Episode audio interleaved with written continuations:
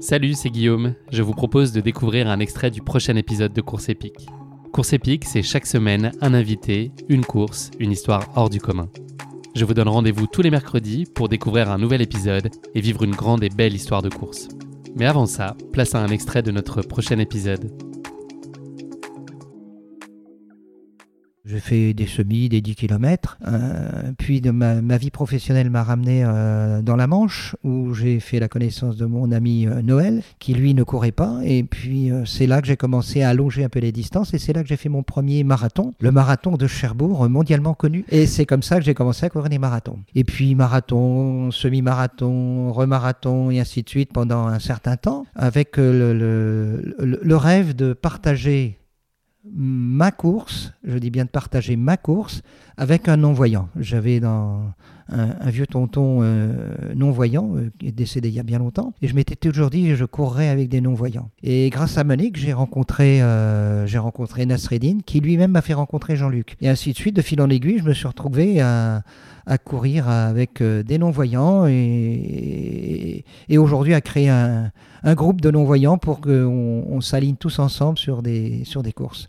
En fait, on pense que la course à pied, c'est un, une épreuve euh, individuelle, mais à travers tout ce que je fais, qu'il s'agisse de, des non-voyants ou de mon petit club des, coureurs du Grand Ouest, la course à pied, c'est un, un collectif.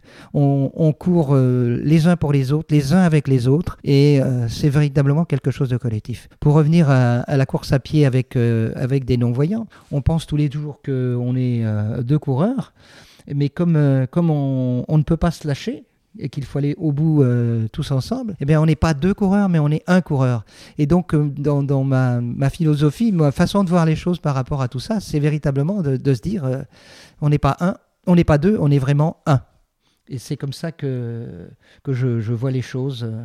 Euh, tout le monde est là à, me dire Oh, bravo, c'est bien ce que tu fais. Je dis Non, non, non. Celui qu'il celui qu'il faut féliciter, c'est l'autre. C'est celui qui ne voit pas et qui délègue complètement sa confiance et qui, qui écoute ce que tu vas lui dire. Attention, il y a un trou, attention, on tourne à gauche, on tourne à droite. Puis c'est quelque chose de fabuleux pour ce qui me concerne. Jean-Luc, tu as perdu la vue totalement à, à l'âge de 53 ans. C'était impensable pour toi de ne pas continuer à pratiquer le sport? J'ai arrêté pendant un certain temps parce que euh, il y a besoin de se remettre en question, il y a besoin de revoir toutes les choses.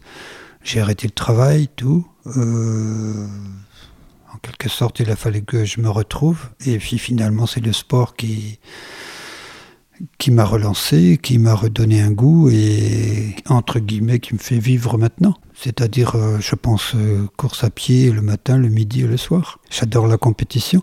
Ce qu'oublie de dire Jacques, c'est que s'il n'était pas présent, on ne peut pas courir. Il oublie, il dit que c'est grâce à nous, mais s'il n'était pas là, euh, on ne ferait rien. On ne pourrait pas courir. Oui, c'est l'occasion de remercier tous les guides que j'ai. J'en ai une douzaine de guides et j'en profite pour, pour dire ben, bravo à eux de se pencher sur nous et de nous aider. Qui a eu l'idée au départ? Qui est venu chercher qui avec cette idée de Vernoise Nature Moi, je me rappelle, c'est Jacques. Qu'est-ce qui m'a fait peur avec cette course? Euh, bah, J'ai eu beaucoup d'inquiétudes. J'ai dit, mais il m'engage dans quelque chose que je ne suis pas capable de faire. Je lui ai posé beaucoup de questions. Et au fur et à mesure des réponses, j'ai dit, mais non, c'est pas possible, je vais pas réussir à faire cette course. C'était une première pour toi, Jean-Luc, c'est ça, sur le trail?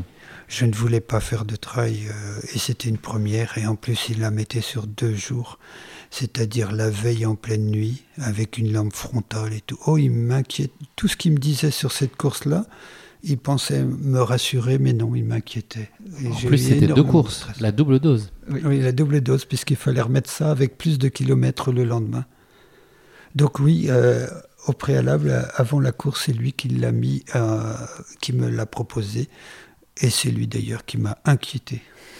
Ah, moi, je trouvais que c'était euh, pour nous varier les plaisirs. Hein. Mais c'était varier les plaisirs d'une part, mais c'était surtout un, beau challenge. C'est quelque chose de. Quand on fait quelque chose que l'on pense un petit peu inaccessible, je trouve que si on réussit, c'est encore plus beau. Et donc, moi, dans cet esprit-là, je me suis dit allez, Jean-Luc, je vais t'emmener. Et ce qui m'a motivé à. C'est que je lui ai posé des questions et il m'a dit euh, T'inquiète pas, tu te reposeras sur moi et on réussira et je te le promets. Et là, je l'ai cru, euh, je l'ai su sincère et j'ai dit Bon, ben, j'y vais. C'est une première et j'y vais.